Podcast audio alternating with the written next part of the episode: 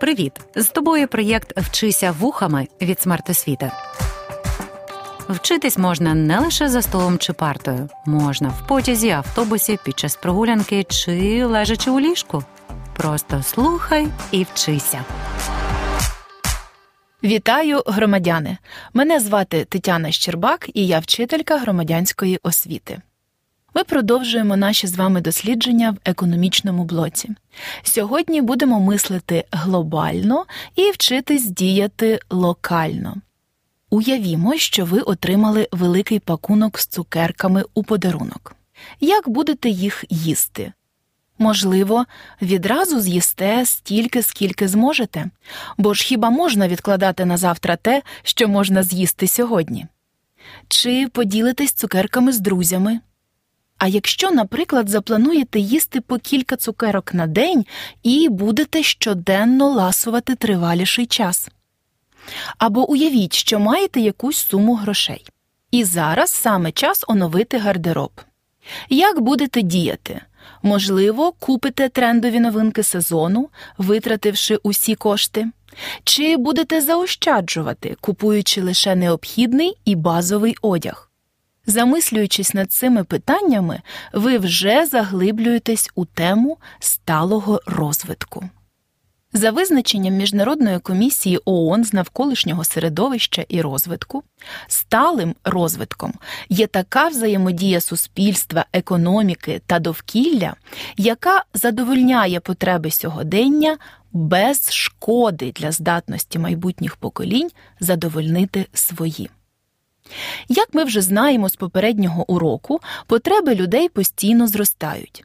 Кількість людей на Землі теж постійно збільшується. Нас вже понад 8 мільярдів. Ресурси ж планети є обмеженими.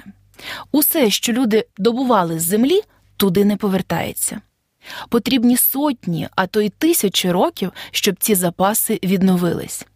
За статистичними даними сайту Worldometers, лише цьогоріч втрачено понад 4 мільйони гектарів лісу та понад 5 мільйонів гектарів землі через ерозію. Виходить, що нашим нащадкам може не вистачати землі чи питної води, чистого повітря для життя. А отже, вже сьогодні нам важливо думати, як споживати, як виробляти, розподіляти і відновлювати ресурси, щоб життя на землі могло тривати якомога довше.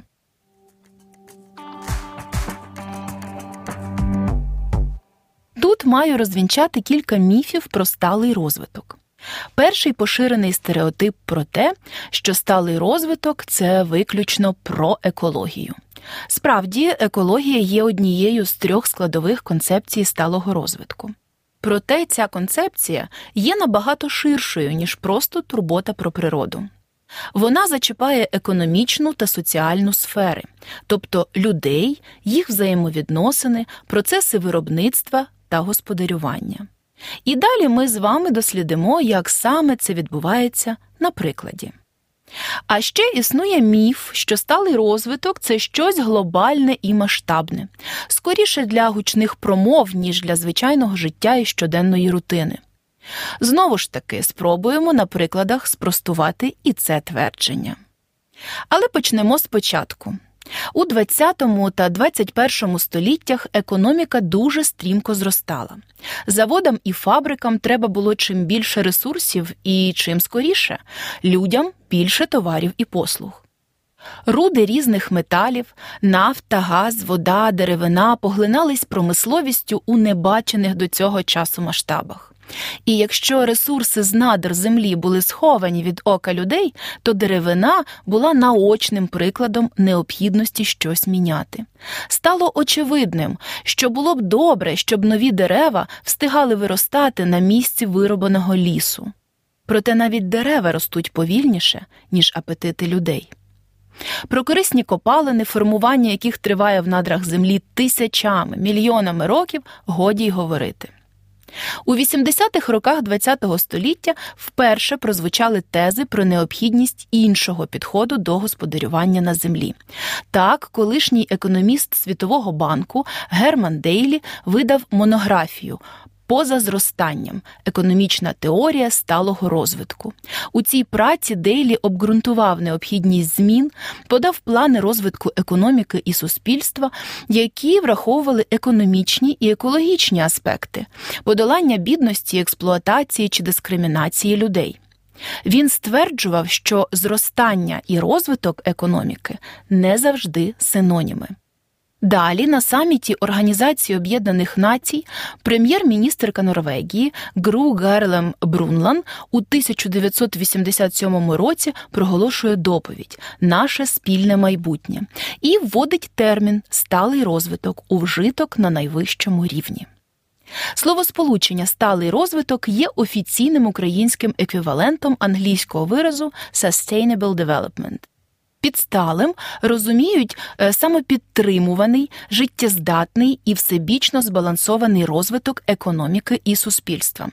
У центрі концепції сталого розвитку поставлено людину. Проте людина не є виключно споживачем благ, а насамперед людина виступає творцем змін на землі та прагне тривалого і якісного життя для себе і людства. Ідеї щодо збалансування екології, економіки та суспільства стали настільки актуальними, що вже 1992 року на конференції ООН в Ріо-де-Жанейро була проголошена стратегія сталого розвитку. Жодна стратегія не працює без реальних цілей і дій щодо їх досягнення. Так, Організація Об'єднаних Націй випрацювала і затвердила 17 глобальних цілей сталого розвитку до 2030 року. Ці глобальні цілі мають своє відображення в цілком реальних місцевих діях на рівні країни, регіону, підприємства, домогосподарства і конкретної людини. Україна, до речі, вже у 2017 році ухвалила власну концепцію щодо досягнення цілей сталого розвитку, взявши до уваги особливості національної економіки, географії, демографічних передумов. Сталий розвиток став трендом 21-го століття, певною ідеологією. Хоча мені здається, що для українців ідеї сталого розвитку близькі й природні з давніх давен. Ви добре розумієте, про що я, якщо маєте родичів у селі, де вирощують, наприклад, картоплю.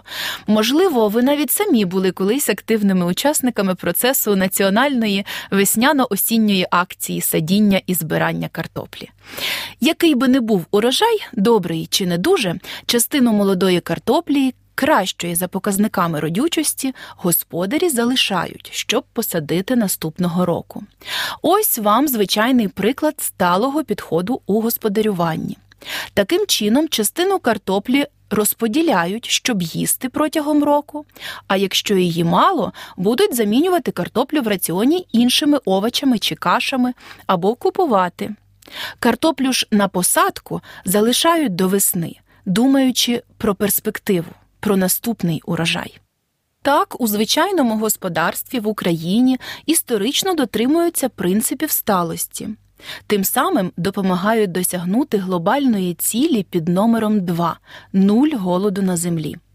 Нагадаю, що таких цілей загалом 17, і зараз наведу кілька прикладів, як ці глобальні цілі можна досягати звичайними діями і рішеннями на локальному рівні.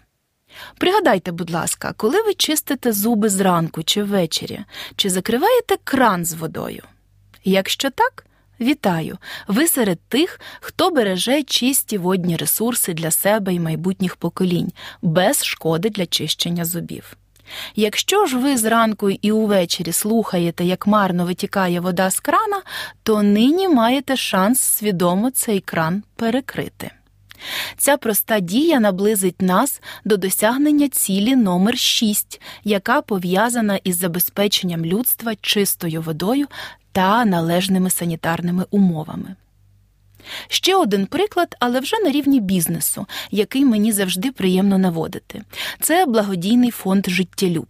Фонд допомагає літнім людям, забезпечує їх базові потреби і потреби у якісному дозвіллі, спілкуванні, навчанні.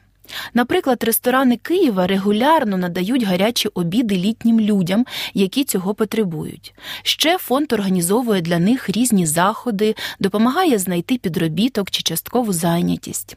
Серед партнерів фонду – національні компанії, міська адміністрація, приватні підприємства і просто небайдужі громадяни. Це яскравий приклад партнерства заради сталого розвитку. Так звучить ціль номер 17. Особливо чутливою для кожного українця сьогодні є ціль номер 16 – мир та справедливість. На саміті ООН український президент Володимир Зеленський ще у 2019 році сказав: «Жодна держава не досягне сталого розвитку без миру та відчуття безпеки». На жаль, Росія карколомно нехтує глобальними прагненнями до миру і добробуту, розв'язавши війну в Україні, порушивши мир в Європі. Війна має початок і кінець, в той час як розвиток людства триває постійно. Народжуються діти, в тому числі у бомбосховищах, відбудовується житло, засіваються лани, прокладаються нові логістичні шляхи. Україна навіть сьогодні думає про майбутнє, реформуючи освіту, залучаючи інвесторів в економіку, об'єднуючи громади, розвиваючи і зміцнюючи міжнародні зв'язки. І ви, слухаючи цей урок, теж дбаєте про майбутнє – своє, України і світу. Пригадую популярний мем, що бути українцем означає не лише бути готовим до кінця світу, але й мати деякі плани на потім. Спробуйте і ви запланувати своє життя на 5, 10 чи 15 років. Занотуйте свої плани, проаналізуйте, чи вони відповідають принципам сталого розвитку. А можливо, подумайте, які ще глобальні важливі цілі ви запропонували б. Від мрій і планів рухаємось до ресурсів, які нам будуть необхідні для їх втілення. І якщо нафантазувати можна будь-чого, то обмеженість ресурсів, природних та економічних, повертає нас у реальний світ, стимулює людей створювати інновації, новітні підходи і методи. Здатність природи до відновлення ресурсів не встигає за нашими необмеженими потребами. Це факт. Екологи аргументовано б'ють на сполох, починаючи з 1970 року, коли було вперше офіційно зафіксовано День екологічного боргу. Тобто такий день, коли людство спожило всі ресурси, які земля здатна відновити за рік. А рік іще не минув. Тоді це сталося 29 грудня. З того часу ми живемо у борг у землі. Земля щедро нам його надає, забираючи ресурси у майбутніх поколінь. Нині день, коли ми витрачаємо всі ресурси, які земля здатна відновити за рік, настає вже влітку. Таким чином, людству, щоб життя тривало на цьому ж рівні, вже потрібно більше, ніж 2 планети Земля. Розглянемо вплив обмеженості ресурсів на прикладі Світового океану чи його частинки – моря. Уявіть містечко біля моря. Тут море було і є основним годувальником, джерелом риби, яку споживають люди. Тут працюють переробні підприємства, розвивається туризм. Якщо вилов риби з моря відбувається довгий час хаотично і масово, не враховувались ніякі сезонні процеси нересту різних видів риб, то досить скоро кількість риби в морі зменшиться. Відповідно, зміниться ціла екосистема моря. Воно ніколи не буде таким, як раніше. Певні види можуть зникнути взагалі. На ринку риби станеться дефіцит і зростуть ціни. Можливо, через брак сировини закриються рибопереробні фабрики. Люди у приморському містечку залишаться без роботи і доходів. Тому бездумний вилов риби з моря – це не лише екологічна проблема. Страждатимуть люди без роботи і їжі. Екологічні наслідки тут цілком природньо межують з економічними та соціальними. А отже, і розв'язання цієї проблеми має бути комплексним, сталим, тривким. Як і обіцяла, спростували стереотип про те, що сталий розвиток – це просто екологія. Окрім екологічної, сталий розвиток включає економічну та соціальну складові. Як уникнути бідності, зберегти біорізноманіття, задовольнити потреби людей у роботі, їжі і добробуті?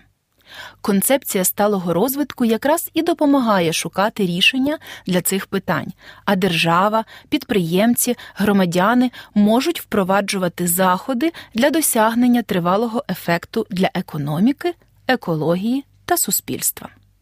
Подумайте, які заходи ви б впровадили на місцевому і глобальному рівні у моєму прикладі про приморське містечко. Гадаю, було б добре регламентувати діяльність риболовів. Наприклад, затвердити розмір сіток для вилову риби, щоб молоді рибки легко уникали сітки і продовжували жити і розмножуватись у природньому середовищі. Це зменшить вилов, буде дефіцит риби, скажете ви, і людям треба їсти. Добре, згода. В такому випадку маємо обчислити потребу в рибі та збудувати риборозплідник поблизу, щоб вирощувати необхідну кількість риби штучно, не вичерпуючи природній ресурс. Ось вам і нове підприємство на засадах сталого розвитку в місті.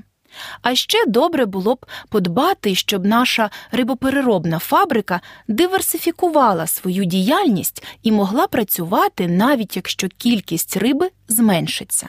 Наприклад, фабрика може виготовляти також консерви з птиці. Приватних рибалок, до речі, які можуть лишитись без заробітку через обмеження вилову чи зменшення риби у морі, добре було б перекваліфікувати. Наприклад, в антибраконьєрний патруль чи зайняти їх на новоствореному рибному господарстві. Такі підходи і рішення точно матимуть позитивний вплив. І економічний, і екологічний, і соціальний. Здається, діяльність людини – найбільша загроза для природи.